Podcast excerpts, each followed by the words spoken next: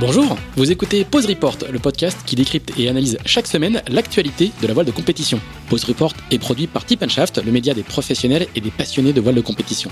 Tip Shaft, ce sont deux newsletters hebdomadaires en français et en anglais, des podcasts, des événements, des formations, ainsi qu'un festival du film et un studio de production de contenu que vous pouvez retrouver sur tipandshaft.com. Je suis Pierre-Yves Lotrou et je vous souhaite la bienvenue dans Pause Report.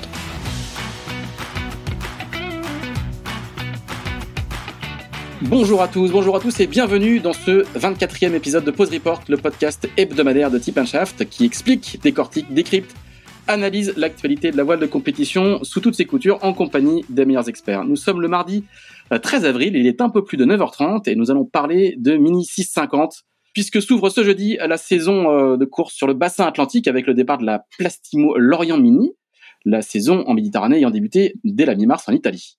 Nos deux invités sont deux grands connaisseurs du circuit mini. Le premier est le légendaire, si je puis dire, directeur de course, entre autres, de la Mini Transat depuis 1993. Il s'agit de Denis Hugues. Salut Denis, qui doit être à Ambon, donc, si j'ai bien compris. Bonjour. Salut Denis. Le second est le non moins légendaire, nous n'avons que des légendes aujourd'hui autour de la table, entraîneur lorientais euh, Tanguy Le Glatin, qui, chose rare, n'est pas sur l'eau ce matin, ça lui arrive pas très souvent, mais du coup il faut saisir les opportunités. Et c'est ce qu'on a fait, et Tanguy, lui, est à Kévin, euh, juste de l'autre côté de la voie express dans le pays de Lorient. Salut Tanguy Salut, bonjour. Merci à tous les deux d'être là, et nous retrouvons euh, également avec nous Axel Capron, le rédacteur en chef de Deep qui lui est de retour à l'île de Ré, dans son fief euh, euh, pour euh, non pas quelques vacances, mais pour se rapprocher de la Sardinia. Axel, salut. Est-ce que tu peux nous faire, eh ben, comme d'habitude, un, rapide tableau de la saison mini qui vient de commencer et, qui va battre son plein pendant pendant quelques mois? Oui, bonjour à tous. Effectivement, elle a débuté comme d'habitude sur le bassin méditerranéen avec deux courses qui ont eu lieu mi-mars, hein, l'archipelago 650 et la Mini Petrolera. Euh, le week-end dernier, il y a eu aussi une course organisée par la Regatta, euh, qui a été la Regatta Base Mini de la FNOB à Barcelone. Le Grand Prix d'Italie, dont le départ a été décalé à ce mardi, et donc effectivement la Plastimo Lorient Mini, qui marque le coup d'envoi de la saison sur le bassin atlantique et qui s'élance jeudi. C'est une course en double de 250 000 de catégorie C, et dont le directeur de course est un certain Gilda Morvan. Euh, la suite de la saison enchaînera direct avec la Porniche Select, et la première course en solitaire, la Mini en mai, le Trophée Marie-Agnès Perron, le Mini Fastnet, la Mini Calvados, la Corsica Med, la nouvelle Mini Gasconia fin juillet, pour finir par la Mini Transat, qui s'élancera cette année pour la première fois des Sables d'Olonne, à destination de Saint-François en Guadeloupe, avec un départ qui sera donné le 26 septembre. Voilà pour, pour ce tableau de la saison 2021 bien chargé. Voilà, la classe mini offre depuis toujours euh, sans doute l'un des circuits les plus, les plus étoffés qui soit euh, en, nombre de milles et en nombre d'épreuves. Euh, la classe mini aujourd'hui, c'est 300 adhérents, des listes d'attente en bateau de série sur toutes les courses, 126 pré-inscriptions à la mini transat pour 84 places. Donc année après année, depuis depuis maintenant plus de 40 ans, l'engouement le, ne se dément pas. Euh, Denis, toi qui es un poste d'observation euh, euh, stratégique depuis bien longtemps, comment t'expliques justement que, quelles que soient les conditions économiques, quelle que soit l'ambiance, quelles que soient les générations, cette, cette, passion pour le mini ne, ne, s'affaisse jamais ou presque jamais? Bah, Je pense que ça s'explique, à mon avis, pour deux raisons, même peut-être plus. D'ailleurs, d'abord, il y a une question de coût, c'est-à-dire que ça permet aux concurrents de faire une, une transatlantique en solitaire en course euh, à moindre frais, bien que on, pourra peut-être en parler plus tard. Euh, les, les coûts ont tendance quand même à pas mal s'enflammer, et qu'il y a deux types de populations. Il y a ceux qui veulent faire carrière. dans la course au large. Donc on l'a vu par exemple sur le Vendée Globe où il y avait pas moins de 18 anciens de la Mini Transat qui participaient au dernier Vendée Globe. Et puis il y a le côté aussi aventure humaine pour les gens qui veulent traverser l'Atlantique sans espérer euh, figurer forcément dans les dans le top 10 au, au niveau du classement, mais pour se faire euh, une trollade en solitaire, euh, l'aventure. Et c'est là où on rencontre justement une population très hétéroclite et socio-professionnelle très variée pour qui c'est vraiment le rêve d'une vie. Quoi. C'est quoi la, la, la, proportion entre les, les futurs pros, enfin ceux qui viennent essayer de, de préparer une carrière professionnelle, et ceux qui viennent pour le pour le plaisir et le, trip d'une vie ah, Je pense que c'est de l'ordre de 10 à 15 de, de concurrents qui espèrent euh, passer sur euh, des, supports euh, différents après, style Figaro, classe 40, et voir Imoca ou, ou Multicoque. Et après le reste, il y a des gens euh, qui rêvent un petit peu en disant peut-être que si jamais ça marche, j'ai pas, assez professionnel. Et sinon, euh, d'autres dont on voit beaucoup en bateau de série, euh, qui ont une activité professionnelle euh, relativement chargée et qui prennent des disponibilités pour faire cette course. Mmh. Toi, tu as le quand tu les vois, euh, tu, tu, les vois plusieurs fois dans la saison parce que tu directeur de, tu n'es pas directeur que de la que de la mini transat, mais toi, tu repères euh, des futurs des futurs grands marins? Il y, y a des marins d'aujourd'hui, tu sais, tu, tu les as tu les as vus arriver. Tu t'es dit tout de suite, euh, cela, euh, on va l'entendre parler ça m'est arrivé de voir des gens euh, effectivement très très doués entre guillemets qui font ça très sérieusement avec un projet très solide dans la tête. Après le, le, le rôle d'un directeur de course c'est jamais d'avoir des, des, des, favoris, hein. c'est d'essayer d'emmener le maximum de, de, marins de l'autre côté de l'Atlantique dans les moins mauvaises conditions pour eux quoi et qui, qui tous aboutissent à leur à leur projet. Oui, bien sûr. Je, je, ma question n'était pas, était pas tant effectivement si tu avais des favoris que si tu repérais et tu voyais passer des profils qui, euh, qui demain euh, allaient devenir des, des, des, très grands marins. Je vais pas donner de nom parce que euh, j'ai pas spécialement à donner de nom parce que je vexerai ceux qui sont pas nommés ou cités. Mais effectivement, j'en ai déjà vu qui, euh, dès la première course, dès la première mini, on voit très bien qu'ils dominent bien leur sujet, qu'ils ont bien préparé leur bateau, qu'ils sont bien prêts eux, euh, qu'ils sont bien dans leur tête, euh, prêts à appréhender tous les problèmes, parce que euh, tu le sais comme moi, parce que tu as déjà couru la mini, que faut aussi appréhender tous les problèmes techniques et que c'est la seule course qui reste vraiment en solitaire. Quoi. Ouais. Axel. Ouais, euh, bah pour poursuivre là-dessus, euh, Denis, à l'inverse, est-ce que tu as vu euh, arriver des marins qui ont ensuite percé en course au large et qui, à l'origine, venaient peut-être pour l'aventure avant tout sur la mini C'est arrivé aussi? Ouais, ça peut ça peut toujours arriver, mais c'est pas la majorité. Je pense que ceux qui percent en course au large ont vraiment dans leur tête le projet de devenir professionnel de la course au large après, il y en a qui, qui, ont un métier, qui se mettent à la course au large, qui trouvent ça très bien, et puis qui se posent des questions est-ce qu'il faut continuer, est-ce qu'il faut pas continuer? Alors c'est vrai que la course au large, c'est quand même pas là où on s'enrichit le plus. Et ceux qui sont euh, notamment euh, ingénieurs avec des bons salaires et euh, qui ont une famille, ils y réfléchissent plus qu'à deux fois, vers trois ou quatre fois, pour savoir s'il faut tout sacrifier pour leur passion, parce que c'est quand même une histoire de passion, hein, la, la, la, mer, le large, et pour et donc c'est assez peu fréquent quand même.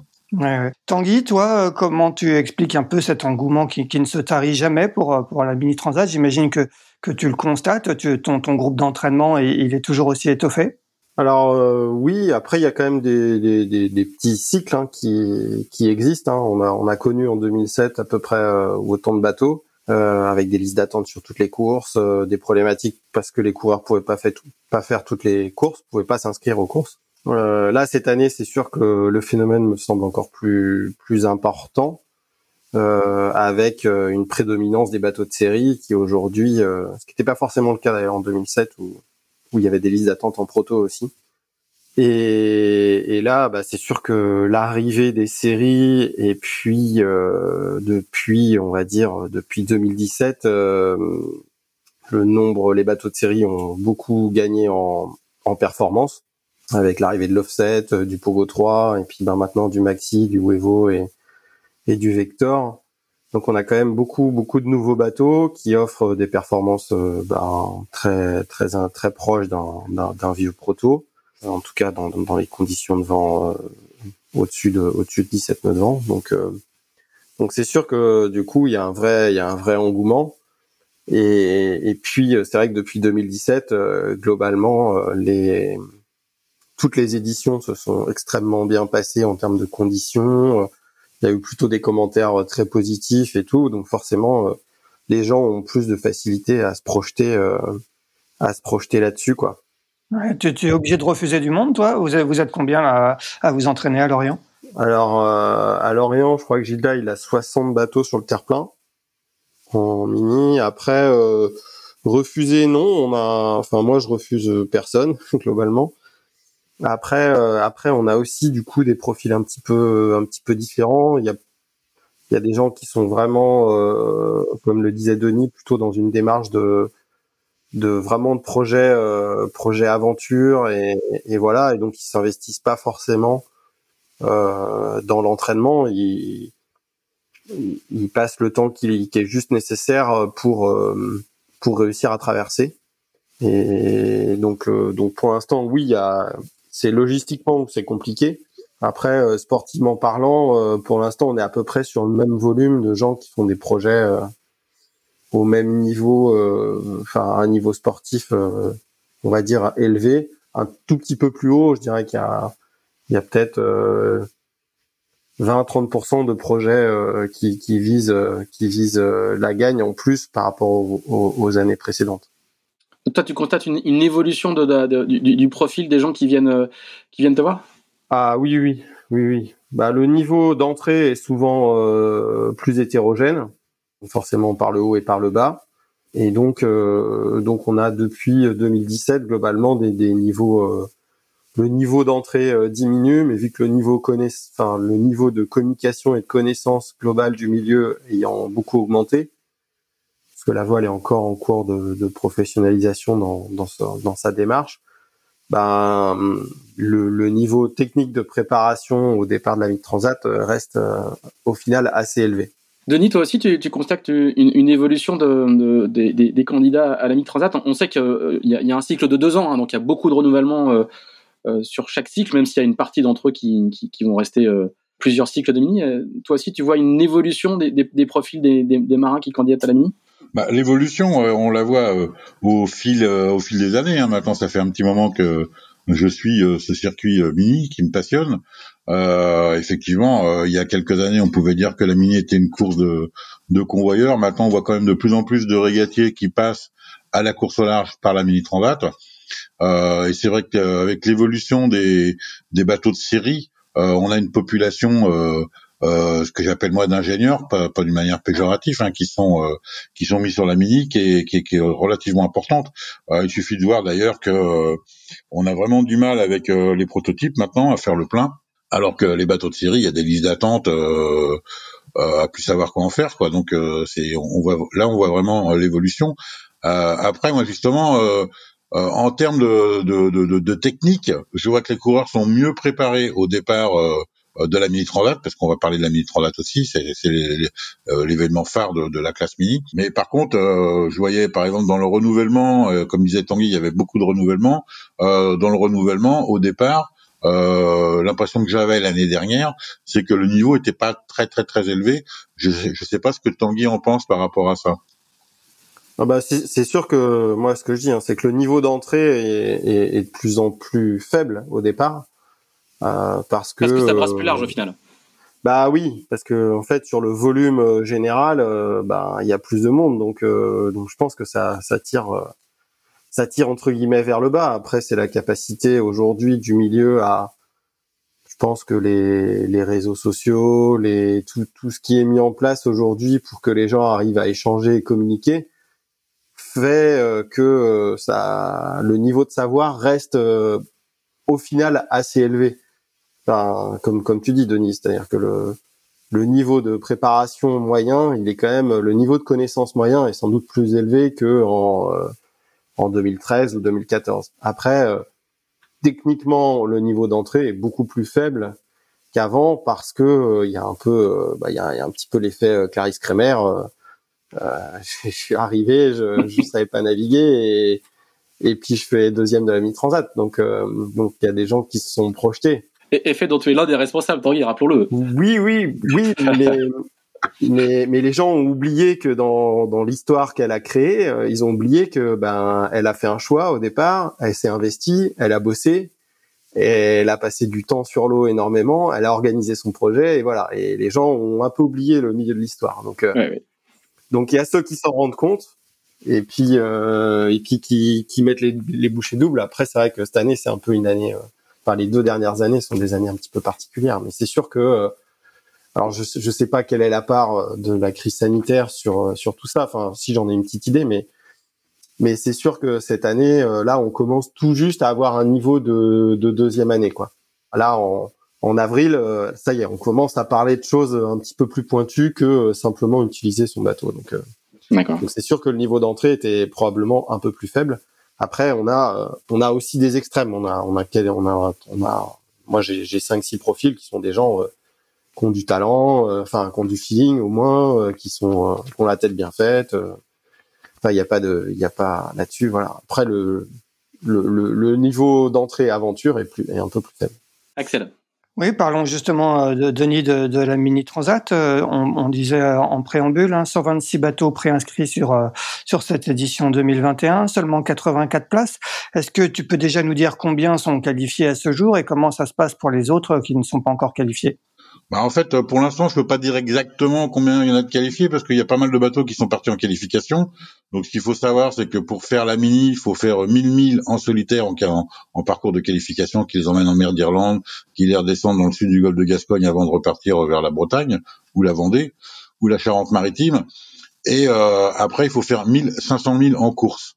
Donc euh, là, on est euh, dans les phases euh, de course. Il y a eu pas quelques courses annulées l'année dernière, donc effectivement, ça a apporté un peu de préjudice à la préparation pour certains, avec l'interdiction de naviguer pendant une bonne partie du début de l'année.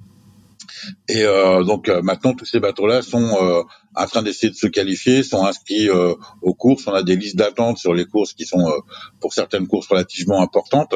Donc ça va, et c'est la classe mini qui gère ça. Je pense qu'il faut bien mettre un, point assez fort sur le travail que fait la, la, classe mini, qui est quand même très très bien organisée, qui passe beaucoup de temps pour gérer la jauge, les règlements, le calendrier. Et je crois qu'il y a peu de classes euh, euh, qui sont aussi efficaces que la classe mini. Et je pense qu'on peut vraiment leur tirer un sacré coup de chapeau parce que ce sont tous des bénévoles. Euh, à part les deux secrétaires directrices, mais ce sont tous des bénévoles, des administrateurs, administratrices, et qui font vraiment un travail formidable. Ouais, 84 places. Est-ce que parfois vous songez à, élargir un petit peu le, le, le, nombre de places sur la mini transat vu la demande? Alors, ce qu'il faut bien voir, c'est que pour élargir, il faut avoir de la place dans les ports. Euh, ce qui n'est pas toujours le cas, hein, euh, que ça soit euh, notamment à La Palma, le port est pas si grand que ça, qu'on met un certain nombre de bateaux accompagnateurs qui sont des voiliers plus grands, entre 12 et 20 mètres, qui accompagnent la course, donc il faut trouver de la place aussi pour ces bateaux. il faut donc c'est un coût euh, une logistique quand même assez différente euh, et beaucoup plus importante d'augmenter. Et le but, c'est pas non plus de, de faire du chiffre. Euh, il n'y a pas de, de valeur commerciale euh, vraiment à la mini. Donc il y a un moment donné où plutôt que de se faire déborder, je pense qu'il faut mieux freiner et, et gérer correctement. Après, historiquement, ce qu'on peut voir, c'est que pour être sûr d'être à 84 sur la ligne de départ, d'avoir 120 préinscrits, c'est à peu près le, le chiffre euh, il y aura pas, il y a pas mal de gens qui, en fonction euh, durant l'année, vont se désister pour des questions euh, budgétaires, pour des questions professionnelles, pour des questions familiales. Et donc, on remonte assez vite de la 20e place en liste d'attente à candidat potentiel pour le départ le 26 septembre des Sables. Au, au, final, tu laisses assez peu de gens qui ont à la fois un budget, de la dispo et qui sont motivés sur le quai. C'est le, le, le, l'écrémage, l'écrémage se fait naturellement, quoi.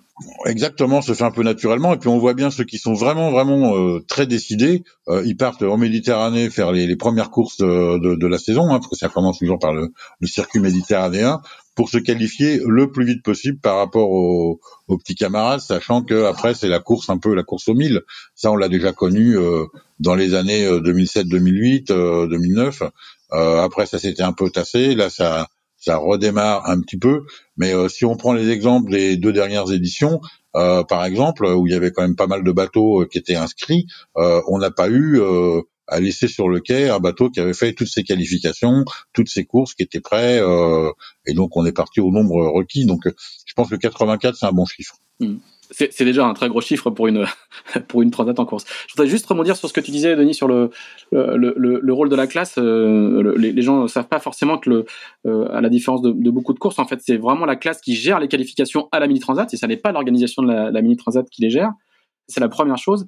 D'autre part, le, les fameux tableaux de qualification sont publiés euh, de manière très très régulière pour ceux, qui veulent se plonger dedans avec un système de couleurs, de quotas par proto-série. On va en reparler un, un, un petit peu euh, juste après, et, que le système de qualification que tu évoques, euh, qui est en place depuis, euh, ma foi, 20 ans cette année, il a été repris par certaines classes, et en tout cas fait l'admiration de plusieurs classes, et je crois que c'était dans un numéro précédent de Pose Report où il y avait un coureur en IMOCA qui disait que ça inspirait en partie l'IMOCA dans sa réflexion sur sur le, les, évolutions possibles euh, pour le, les qualifications pour le Vendée Globe parce que la proportion de 1000 à courir en qualif par rapport à la proportion de 1000 à courir en course, c'est-à-dire le, nombre de milles à la mi-transat par rapport au nombre de milles qu'il faut faire en qualif, en fait, il est très très élevé. il faut il faut quasiment courir l'équivalent du mini transat en qualif et en course, ou pas très loin, pas très loin en dessous, pour pouvoir avoir accès à la mini transat. Et donc c'est extrêmement serré comme qualification.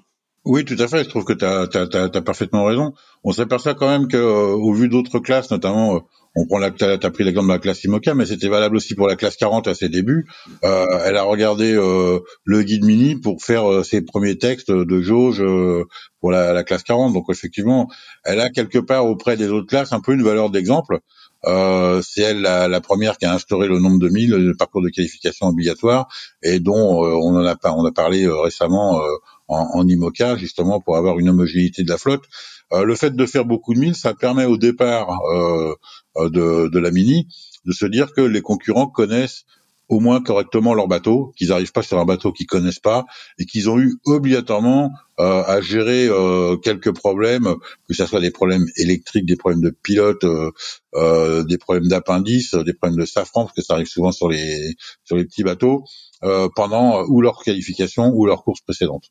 Tanguy, toi qui, toi qui vois partir plusieurs de tes, de tes en qualif chaque année, juste pour, pour finir justement sur, sur ces qualifs qui, qui interpellent beaucoup de, de futurs ministres, tu confirmes qu'il y a un avant et un après qualification pour les, les, les dont tu dont tu t'occupes. Hein. Un petit côté baptême du feu qui est vraiment euh, assez important. Ah ben oui, oui, c'est sûr que bon déjà il y a, y a quand même un dossier assez conséquent à remplir avec euh, des exigences et puis euh, c'est quasiment, enfin c'est quand même un exercice très particulier parce que globalement, c'est le moment où ils sont euh, les, les, plus seuls dans leur euh, dans leur préparation. Donc euh, sur en course, ils sont seuls, ils sont en solitaire sur le milieu de l'Atlantique, mais il y a toujours un bateau accompagnateur à côté parce que l'organisation est, est, bienveillante. Et puis et puis il y a toujours un ou deux concurrents pas très loin. Là, en l'occurrence, sur la qualification, ils peuvent être tout seuls et d'autant plus, je pense là, ces deux dernières années où au final, euh, enfin là, l'année passée puis cette année où ben, la crise sanitaire a fait que que, que, que les gens ont été obligés de, bah, de modifier leurs créneaux et choisir des créneaux où globalement ils sont partis euh, ils sont partis vraiment tout seuls. Alors que il y avait une petite tendance à avoir des binômes de travail euh, ou des trinômes ces dernières années pour essayer de, de mieux de, de profiter au mieux notamment de cette qualification pour pour encore travailler un petit peu plus la performance ou la vie à bord. Et, et là, c'est un peu c'est un peu moins le cas. Donc c'est sûr que c'est le moment où ils sont le plus le plus isolés. Ils n'ont pas de directeur de course, ils savent qu'ils ont pris leur décision eux-mêmes pour partir. En tout cas, ils ont pris des conseils euh, éventuellement à droite à gauche, mais mais euh, mais ils se retrouvent euh, tout seuls à devoir gérer la suite. Tanguy, on va, on va parler un petit peu du, phénomène des, des centres d'entraînement avec toi, parce que tu été, as été l'un des pionniers avec la création de, d'AOS pour les pour les plus jeunes de qui, qui ont connu cette époque euh, à, la moitié des années des années 2000. Est-ce que tu peux est-ce que tu peux analyser un petit peu euh, pour nous euh, ce phénomène, ces, ces, ces centres d'entraînement qui sont qui se sont mis en place? Au début, il y avait il y avait il y a eu Lorient en premier, puis aujourd'hui il y a Ouistreham, Morlaix, Concarneau, La Trinité, Pornichet, La Rochelle, Saint-Gilles-Croix-de-Vie, les Sables d'Olonne. Il y en a aussi à l'étranger, à Barcelone, à Gênes. Euh, comment comment t'expliques l'éclosion de ces de ces centres d'entraînement euh, euh, à, quel type de demande ça ça répond et qu'est-ce que qu'est-ce que ça qu'est-ce que ça a comme impact sur le sur la flotte et, sur les et sur les courses? Bah ça ça va je pense dans le sens de la professionnalisation de la course au large en général. C'est-à-dire que les gens ont compris que bah, la course au large c'était c'était une activité euh, sportive et que donc euh, ben il n'y a pas de raison de pas de pas s'entraîner ou de pas avoir un cadre de préparation qui soit identique à celui d'autres d'autres activités comme la natation, le vélo euh. et donc je pense que les enfin l'engouement des il est lié à une demande de d'avoir du savoir, d'avoir de la connaissance, d'avoir d'avoir une euh, un, un, programme qui leur permette de, de progresser et puis essayer d'arriver au bout. Donc euh, donc je pense que c'est c'est vers ça enfin c'est c'est ça qui qui provoque euh, cet engouement. Après il y a un petit peu en France l'engouement des des collectivités parce que forcément ça génère une petite activité économique en parallèle, notamment surtout l'hiver où où bah ça fait quand même une activité alors à la fois sur l'eau mais aussi à terre avec euh, des, des, hébergements, euh, là un peu de restauration, un peu de consommation dans les chips, dans les chantiers et ainsi de suite. Donc euh, il y a y a ça aussi hein, qui fait qu'il y a y a plus de monde. Après, pour rebondir plus sur la, le, le nombre de bateaux, bah, jusqu'à maintenant, la classe mini tous les deux ans, elle se, renouvelait. Alors en, bonne partie, mais il y avait quand même une partie de, de personnes qui restaient. Et là, c'est vrai que l'arrivée de tous ces nouveaux bateaux fait que le marché de l'occasion n'est plus suffisant. Donc, euh, donc les gens achètent des bateaux neufs, même pendant une année et demie transat. Et donc du coup, il y a quand même un taux de remplissage des courses qui devient euh, hyper élevé parce que le nombre de bateaux à régater est plus élevé, quoi le, nombre de bateaux sur le marché est, plus conséquent qu'avant. Là, la plupart des bateaux sont, déjà vendus. Quoi. Il y a des délais d'attente pour des bateaux neufs qui sont jusqu'à 18 mois d'attente dans les chantiers. Hein. Ah oui, oui. Oui, il y a, un, gros, gros engouement et, aujourd'hui, quasiment, euh, enfin, je n'ai pas les chiffres exacts, hein, mais je pense qu'il y a au moins 80% de la flotte de la prochaine Mini qui est déjà vendue. D'accord. Axel oui, Denis, euh, ce, phénomène des, centres ou groupes d'entraînement, je ne sais pas comment on peut les appeler, peut-être qu'il n'y a, pas, pas forcément des, structures, mais, euh, mais c'est pas des centres fédéraux, hein. on, précise juste, oui, hein, c'est des centres euh, privés ou associatifs ou municipaux, c'est pas des centres fédéraux. Hein. Oui, bien sûr. Est-ce que est-ce que c'est nouveau? Est-ce que tu, tu, tu, as constaté un développement de, de, de, ces groupes ou de ces centres d'entraînement? Ah Bah oui, bien sûr. Hein, effectivement, Tanguy parlait des des premiers centres, pile aussi. Euh, c'est vrai que euh, Tanguy était un peu un précurseur pour euh, commencer à faire des, des entraînements euh, en mini. Euh, avant, ça se passait gentiment un petit peu à La Rochelle, entre copains. et c'est vrai que Tanguy est allé plus vers la, la performance. Hein, quand on voit les, les, résultats de son centre d'entraînement entre guillemets à, à Lorient en mini, ça a fait rêver beaucoup de gens. Et progressivement, euh, on a vu éclore euh, euh, effectivement des centres comme je vais pas tous les citer, mais comme l'a dit Pile, un peu partout en Atlantique, en Méditerranée, et ça regroupe pas mal de, coureurs hein, maintenant, et donc ça obligatoirement élève le, niveau. Euh, en tout cas, ça, permet d'avoir une, flotte plus homogène. Après, ce qui, ce qui est assez curieux, ce qui m'amuse toujours, c'est que euh, sur les routages euh, et sur les routes des, des concurrents euh, au départ, de, notamment de la mini transat, mais aussi d'autres courses, euh, on voit très bien les centres d'entraînement différents qui font des routes différentes, et c'est plutôt assez assez amusant.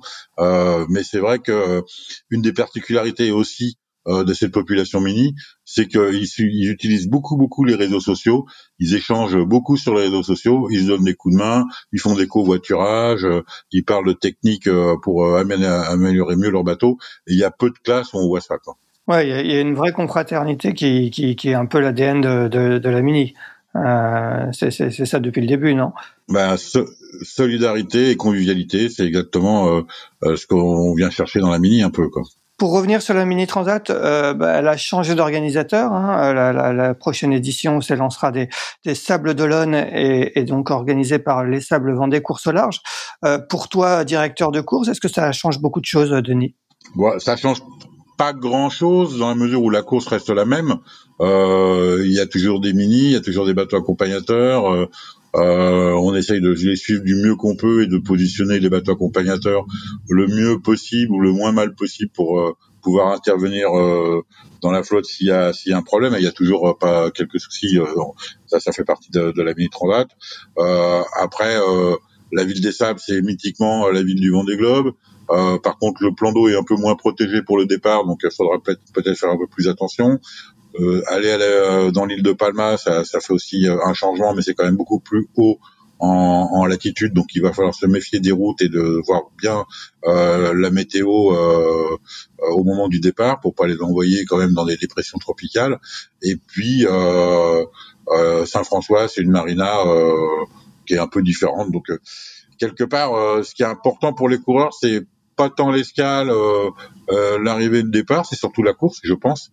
Euh, et le parcours il change pas énormément euh, par rapport aux deux précédentes éditions. Quoi. Effectivement, il y avait eu une réflexion sur euh, un parcours euh, euh, qui pourrait revenir au Brésil. Moi, ce que j'ai vu sur la, la dernière mini transat, c'est que il y avait vraiment beaucoup d'options dès le départ de la deuxième étape, avec un décalement, un décalage de la flotte euh, en, en, latitude énorme depuis de tout de suite au départ. Il y avait pratiquement 600 000 de décalage, qui est énorme hein, quand même pour peux vous dire que pour la direction de course et les bateaux accompagnateurs, c'est pas si simple que ça. Et donc, ça voulait dire qu'il y avait vraiment du jeu. Et je pense qu'il y a plus de jeu sur une, une transat est-ouest qu'une transat comme elle était au Brésil avant, où il y avait quand même ce mythique passage du, du poteau noir, mais après le poteau noir, c'était un peu tout droit. Quoi. C'est 1000 milles de reaching euh, très très humide. Euh, je, je, voudrais qu'on parle un petit peu de. de, de... Je, je, vois que tu parles en connaisseur, pile. oui. Et puis c'était pas des bateaux faits pour reaching en plus à l'époque. Euh, non. Si tu te souviens bien. Je me souviens. je voudrais qu'on parle d'un vieux débat de, de, de, la classe, mais qui ne perd pas de, de sa pertinence. C'est l'affaiblissement progressif de, de, de, la, de la flotte. De la flotte de proto, hein. je crois que pour l'instant il y a seulement 7 inscrits sur la mini transat contre contre 47 en série à date. Hein je voudrais un petit peu avoir votre point de vue à tous les deux sur euh, sur ce phénomène et, et sur euh, comment il s'explique et, et qu'est-ce qu'on pourrait faire pour euh, pour le, contrer ou le, faire évoluer parce que les, protos sont là aussi dans l'ADN de la classe, même si on a toujours dit que la, la classe mini avait deux jambes qui étaient l'un les protos, l'autre les séries, mais là aujourd'hui ces deux jambes sont quand même très déséquilibrées. Comment comment vous l'expliquez? Qu'est-ce qu'on qu'est-ce peut faire? Je sais pas qui veut qui veut commencer. Denis, toi qui les voit euh, régulièrement. Qu'est-ce que, que, comment comment comment analyse ce phénomène et qu'est-ce qu'on peut faire? Bah moi ça me désole un peu de voir euh, un petit peu euh, euh, tous ces prototypes qui ont qu'on qu'on qu navigué sur sur la mini et qui sont un peu maintenant dans un champ et qui naviguent plus et je trouve ça vraiment vraiment dommage. Et je pense que c'est dû au fait que les bateaux série de série se revendent très très bien. Hein. Il y a des bateaux qui sont vendus plus cher que des neufs, même que les carènes des bateaux de série ont énormément évolué que maintenant on, pourrait dire presque que ce sont des, des, des prototypes déguisés. Hein. Euh, maintenant, c'est vraiment euh, pratiquement invisible à l'intérieur.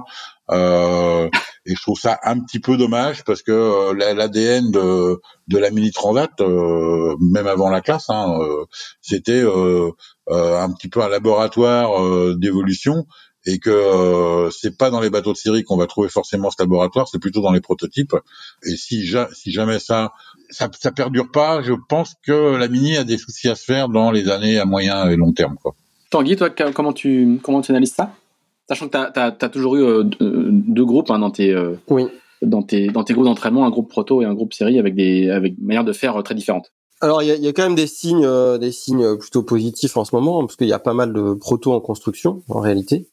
Donc il y en a que y a, ça, ça, va plutôt dans le bon sens, c'est-à-dire que le niveau, euh, le niveau de, de navigation et de course va être un petit peu plus relevé que les autres années euh, en proto. Donc ça c'est plutôt, je pense, que ça va plutôt dans le bon sens. Après, ce qu'on peut pas enlever, c'est qu'un prototype euh, globalement aujourd'hui, bah, si on n'a pas un bateau à bourron, c'est quand même compliqué d'espérer faire quelque chose. Donc il y en a pas beaucoup sur le marché, donc il y a peu d'occasions possibles passer sur des appendices euh, type foil ou autre euh, pour essayer de conserver un bateau un peu au goût du jour en termes de performance et et pas se faire taper par les séries, ben ça coûte très très cher. C'est autorisé. On va juste le rappeler. Hein, le, le, le, chez les prototypes, les, les foils sont autorisés. Oui, il faut rester dans la dans les 3 mètres au départ en fait. C'est voilà. la seule c'est la seule contrainte du cadre euh, des 3 mètres et des 2 mètres de de, de tirant d'eau, mais euh, euh, au moment du départ. C'est, c'est... Mmh. après, après, on peut imaginer les appendices qu'on vient plugger, qui font que le bateau fait euh, fait 10 mètres de large, mais euh, mais voilà. Mais c'est vrai que bah, du coup, ça c'est un premier un premier problème quoi. Il y a un marché de l'occasion qui est quand même pas pas énorme pour avoir des bateaux performants. Donc ceux qui se posent la question, qui viennent faire la mini transat pour la course, eh ben ils se disent bah autant prendre un bateau de série et puis en plus une fois que j'ai fini mon projet, bah si je sais pas quoi faire, ben je peux revendre mon bateau de série, ça m'a globalement pas euh, grand chose, alors que revendre son prototype c'est plus compliqué. Le coût de production d'un proto aujourd'hui reste quand même beaucoup plus élevé qu'un bateau de série. Et le coût de fonctionnement qui n'est pas du tout le même. Après, on a un autre phénomène. Alors euh, bon, celui-là, il est plus, il est, un petit peu plus complexe. C'est que aujourd'hui, du coup, pour se qualifier, vous avez parlé du système de qualification qui nécessite énormément de temps. Avant, j'avais tendance à dire bon bah la première année, vous pouvez avoir un job à mi-temps, vous serez quand même globalement performant. Et puis mettez-vous à plein temps l'année de la mini transat, donc à partir de janvier. Et là, en fait, on a un phénomène qui s'inverse parce que les contraintes pour réussir à se qualifier, donc la classe est passée de 1000 à 1500 000 en, en course, donc il faut faire plus de courses et il y a toujours ces 1000 000 hors course. Donc ça pousse, c'est bien parce que ça pousse les gens à naviguer, il n'y a pas de problème, mais du coup, pour réussir à s'inscrire et faire 1500 000 la première année, il faut beaucoup, beaucoup de temps. Donc on a des gens qui arrivent et qui se disent, euh, ben du coup, euh, il faut être à plein temps en série en fait. On est quasiment obligé la première année d'être en plein temps en, série pour pouvoir avoir une qualification, pour pouvoir être sûr de passer sur la mini transat. Alors que en proto, du coup, il y a des places, même s'il n'y a pas euh, les réservations euh, de des quotas euh, d'inscription comme sur la mini transat sur les cours d'avant-saison. Il y a quand même beaucoup plus de places sur la mini transat, donc on peut finir, on peut imaginer finir ces lignes de qualification et donc ça, ça va dans le mauvais sens parce que du coup, on a des gens qui ont des profils plutôt de de gens de série, c'est-à-dire qu'ils vont faire la, la transat plus pour un une problématique aventure. Sauf que le fait de partir sur des vieux protos, ben du coup, ça leur facilite euh, l'accès et l'implication, mais du coup, mm. ça diminue le niveau. Donc ça diminue l'intérêt de personnes qui seraient plutôt des compétiteurs pour aller chercher des budgets pour faire du prototype parce qu'ils disent bah là il n'y a pas vraiment de bagarre c'est un effet pervers du système de quotas qui a été mis en place par euh, la classe au départ de la mini transat pour pour bien préciser les choses. Hein. Mm. Euh, je crois que de mémoire, hein, je, dites-moi si je me trompe, c'est il y a 40% des places réservées aux séries, 40% réservées aux protos, euh, et il y a beaucoup plus de candidats en, bateau série, et donc du coup, il reste des places disponibles jusque très tard pour les protos. Et donc au final, ce système de quotas qui est là pour protéger les protos a un effet un, peu pervers justement de, que, que, que tu es en train de décrire. C'est bien ça hein? Oui, bah je, je, je trouve ouais. Enfin après, est-ce que c'est réellement ça qui explique euh, l'ensemble? Je sais pas, mais c'est un peu tout forcément qui va qui va qui fait qu'il y a ce déséquilibre aujourd'hui quoi. Euh, Denis, tu voulais réagir Oui, parce que je, je voulais réagir parce que ce qui est curieux, c'est que ce système de quotas avait été mis en place au départ pour qu'il y ait assez de prototypes, assez de bateaux de série, pardon, et qu'il y avait euh, un déséquilibre entre les protos et, les séries. Et on voit que l'effet maintenant, c'est exactement l'inverse. Mm, mm. Axel. Ouais, justement, tu, tu disais, euh, Tanguy, que, que, du coup, il y avait moins de matchs. Euh, les, les deux dernières éditions proto étaient nettement dominées par, par le 865, hein, qui est le maximum, qui est un plan de David Raison, euh, qui est barré pour euh, en ce moment maintenant par Romain Tellier. Est-ce que ça sera encore le, le, le, grand favori de, de cette édition 2021 de la Mini Transat, ou est-ce qu'il va y avoir un, un, peu plus de matchs? Quel est un peu votre, votre avis à tous les deux Peut-être Tanguy pour commencer? Bah c'est sûr, hein, ce que je disais, hein, il y a des nouveaux bateaux qui ont été construits. Euh, alors on a eu le Pogo Structure, euh, le Pogo Foiler euh, qui est qui est sorti, mais qui était sorti juste avant la ligne transat avec des problèmes de justement encore de, de qualification. mais là, là il y a un nouveau plan raison qui est sorti. Il y a, y, a, y a vraiment match entre les deux bateaux, les deux les deux coureurs. Alors Tanguy a un petit peu plus d'expérience que que Pierre Leroy mais euh, mais on sent qu'il y a du. C'est Pierre Leroy qui est sur le, nouveau plan raison. Hein ouais, exactement. Juste pour préciser. Qui est une évolution, alors une, petite évolution de de, de maximum, hein, donc euh, le bateau qui a été construit euh, par Davy Bodard, qui était la qui était la version 2 du, du Magnum qui avait gagné la, la mine transat avant avec David. Et donc là, là, je pense que le match va, va, va quand même avoir un petit peu plus lieu. Il y a euh, les plans lombards qui sont pas très très loin, alors qu'on a toujours des difficultés, euh, à mon avis, dans les conditions de mer forte, mais euh, dans des conditions un peu plus légères, sont des bateaux très très performants. Donc donc on n'est pas, je pense que on a des bons marins cette année avec un, un bon niveau de préparation et des nouveaux bateaux qui arrivent. Donc on peut espérer voir un petit peu plus de, de matchs cette année et et probablement dans les années à venir, parce qu'il y aura plus de bateaux à Néron euh, disponibles sur le marché. Donc plus de bateaux qui auront un niveau euh, homogène de performance. Ouais, de, Denis, qu'est-ce que tu en penses toi? Euh, tu, Je sais que tu es pas un, un, grand partisan des, des, des, foils sur sur euh, sur ces sur ces bateaux-là. Déjà, combien il y aura à peu près de protos à ton avis au, au départ de cette mini transat? Et, et qu'est-ce que tu penses un peu du plateau? Bah, ce qui est sûr, c'est que je rejoins Tanguy. là, les deux bateaux qu'il a cités, hein, que ce soit euh, le, le, bateau de Tanguy Bouroulet qui est le bateau de Pierre, euh, pour l'instant sur le papier ont l'air d'être quand même euh, les, les, deux favoris euh, en, en, proto. Hein, euh, après on va voir, on va voir pour les autres, mais c'est vrai que le 865 l'année dernière, il n'avait pas encore, je pense, toute la notice explicative du bateau, donc peut-être qu'il aura progressé. J'espère pour lui d'ailleurs. Euh, après, euh, c'est sûr qu'après tout, pas moins les Lombards, je pense qu'ils sont un cran quand même un cran en dessous, hein, euh, euh largement. Euh, là, on parle vraiment en termes d'architecture des bateaux. Et euh, après, sur les, les, les foils, pour avoir discuté avec Tanguy sur la, la course, les sables Roscoff, les sables l'année dernière, Tanguy disait quand tout est pour tout sur les trois étapes de la course, il avait euh, folé maximum 6 heures, quoi. Donc c'est pas énorme. Alors 6 heures, ça, suffit peut-être pour faire le trou. Euh, après, euh, mais je demande, je demande qu'à avoir tort dans ces, ces choses-là. Moi, je, même si je suis pas persuadé, je me rappelle, je me rappellerai toujours quand j'ai vu le bateau de, David Raison arriver sur le circuit euh, en 2010. Je me suis dit, bah, ce bateau-là, il fera jamais rien, il est trop moche. Et euh, quand on l'a vu euh, faire des ronds euh, avant euh, à La Rochelle avant le départ au reaching, il allait un œil et demi plus vite que tout le monde. Et là, on s'est dit ah là, ça, ça va changer complètement les choses quoi. Donc il faut, même si on a des idées, il faut pas qu'elles soient complètement bornées et préconçues. Il faut accepter l'évolution. Et tu penses qu'il y aura combien de protos du coup au départ de, de cette mini transat?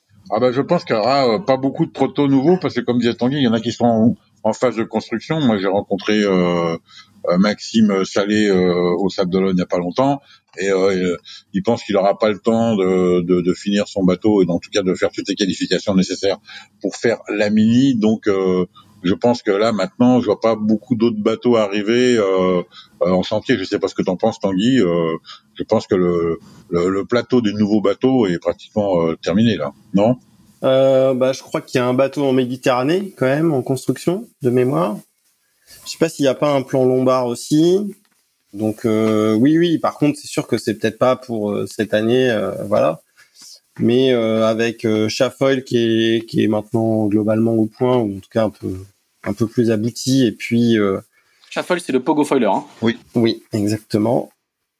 Et et puis le, le nouveau raison de, de, de Pierre. Je sais qu'il y a un autre raison à Brest qui est en construction. Il y a donc le plan finant de Maxime Salé à terme, à terme, je pense qu'il y aura un marché, euh, il y aura 6 7 bateaux ronds et, et du coup, euh, ça va aller j'espère que ça va aller dans le ça va aller dans le sens pour attirer euh, attirer éventuellement ceux qui, qui, qui visent la, la, le mode le mode régate et peut-être pourquoi pas des, des gens qui ont fait comme Pierre Leroy la mini transat et Tanguy d'ailleurs la mini transat en série qui se diront tiens maintenant que maintenant que ça s'est bien passé en série pourrais peut-être vendre un projet proto.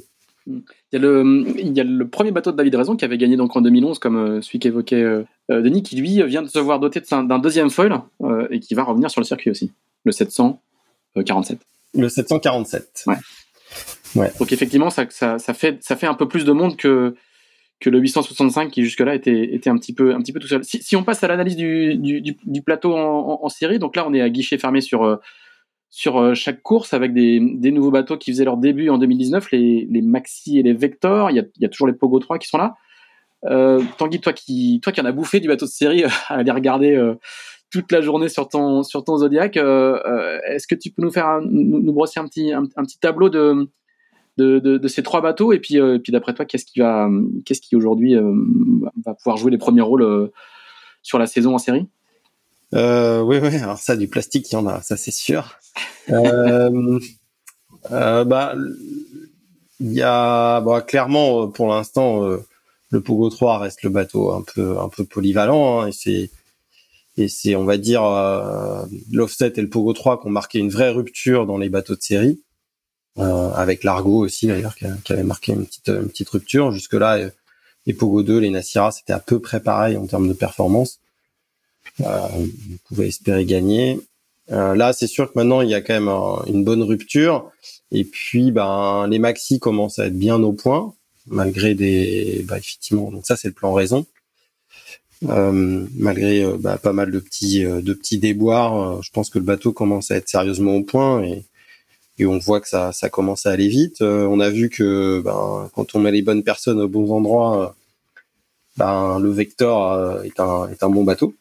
Donc ça, c'est deux bateaux euh, avec le même, euh, la même forme de carène que les, que les plans raison. Hein. c'est les, les, fameux gros nez.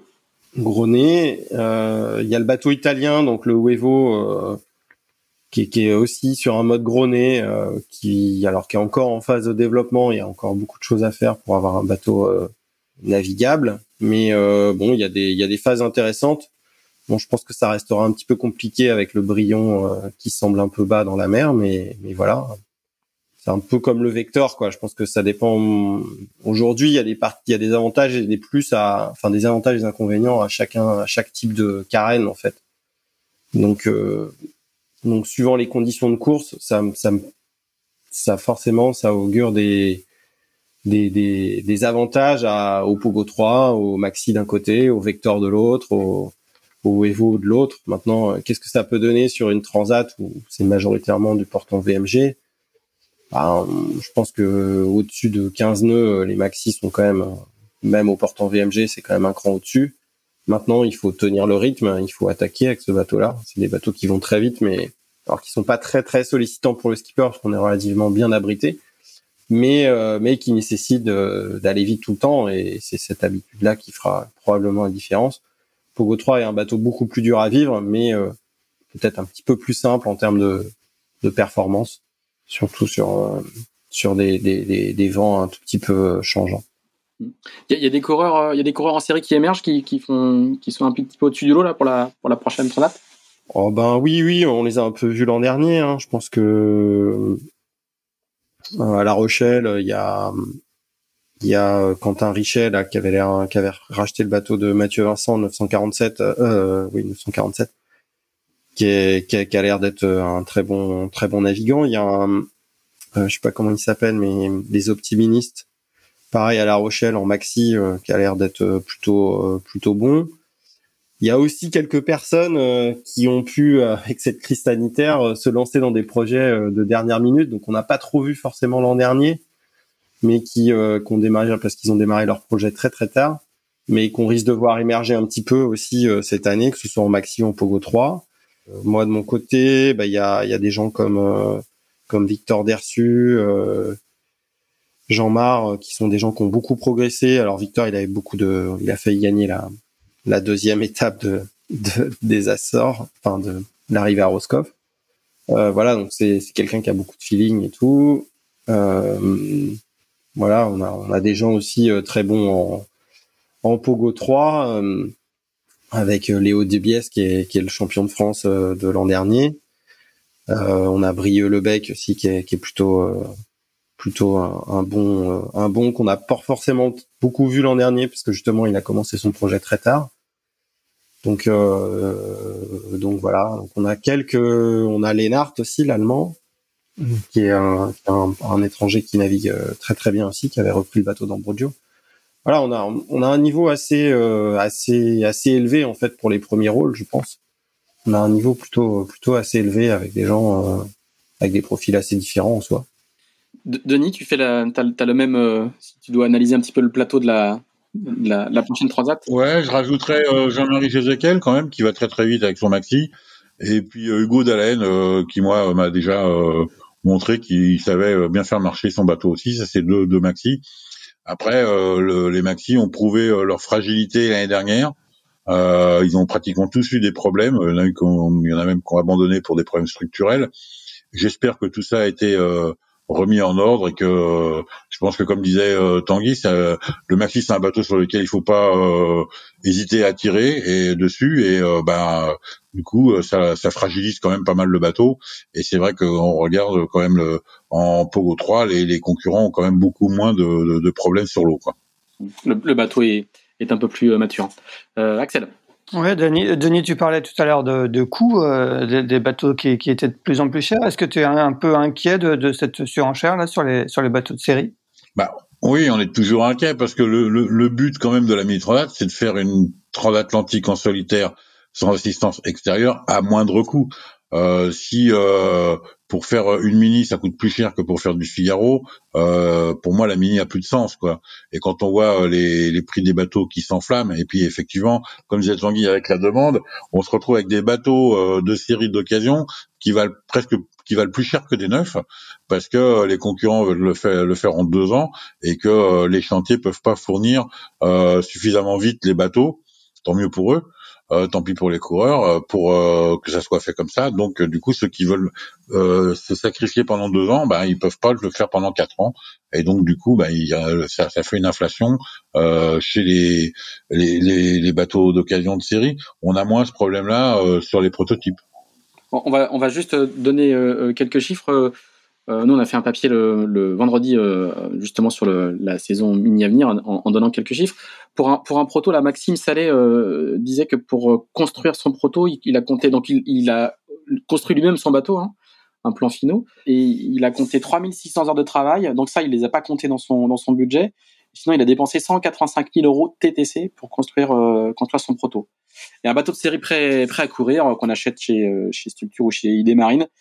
Euh, on l'équipe en électronique et on met les voiles. Il faut compter entre 90 000 et, et 100 000 euros. Vous me dites si je me trompe, hein, mais c'est les, infos, c'est les infos qu'on a pris. Mais voilà, c'est ça, c'est à peu près ça les ordres, les ordres de grandeur aujourd'hui pour euh, pour des budgets de d'acquisition de, bateaux et, pour ce qui est de des budgets de fonctionnement, évidemment, c'est toujours un, vaste débat, mais euh, visiblement, il faut compter en gros euh, 40 000 euros pour deux saisons avec la Transat pour un, pour un petit budget ou un budget moyen en série, et les budgets pro peuvent aller à quasi, quasiment le double, euh, si ce n'est plus, pour, euh, pour ces, ces, deux saisons avec la Transat. Je sais pas si c'est les chiffres euh, que, que vous pouvez recouper aussi, mais effectivement, c'est, c'est, ça, ça commence à être des chiffres assez, assez significatifs. Oui, tout à fait. Hein, euh, je suis tout à fait d'accord euh, avec ces chiffres. Euh, peut-être qu'on peut rajouter un peu plus pour les bateaux, notamment les, les bateaux de série. Je pense que pour qu'ils soient vraiment compétitifs sur une île de départ, ils sont plutôt aux alentours de 120 000 que de 100 000, je pense. Ah oui, d'accord.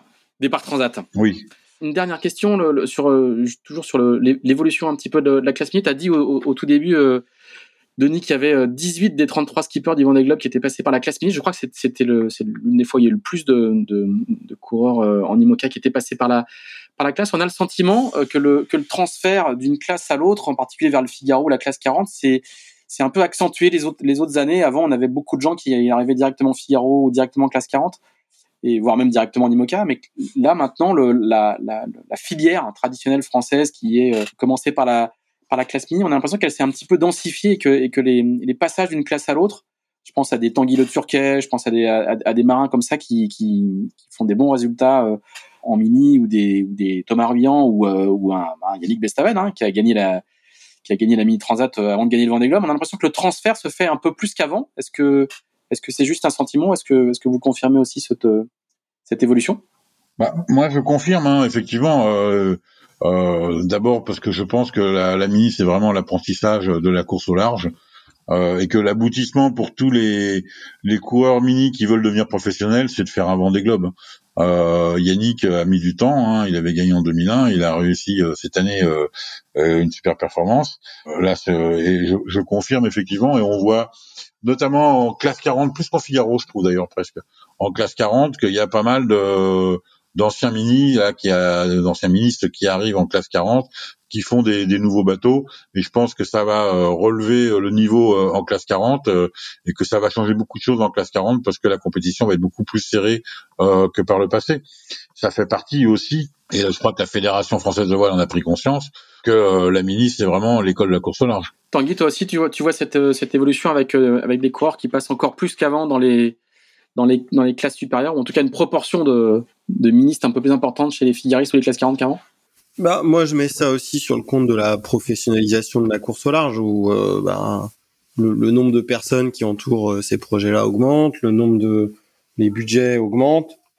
Donc c'est un effet pervers effectivement sur le sur le marché de l'occasion, mais mais, euh, et ça et ça c'en est bien dommage hein, parce que du coup des gens comme euh, effectivement comme Tanguy euh, le Turquet ou comme euh, ou même comme Thomas Ruyant, euh, aujourd'hui, ils auraient beaucoup plus, probablement plus de mal à, à être découverts, enfin à être révélés en fait, hein, sur parce que bah, parce que c'est pas des gens qui avaient du budget au départ et ils ont pu profiter d'un ils ont pu profiter d'un de, de, de, de bateaux à moindre coût après, sur le transfert, bah, y a pour moi, il y a un phénomène assez important, c'est le fait qu'il y ait plus de, de, Tour de France à la voile avec euh, du large.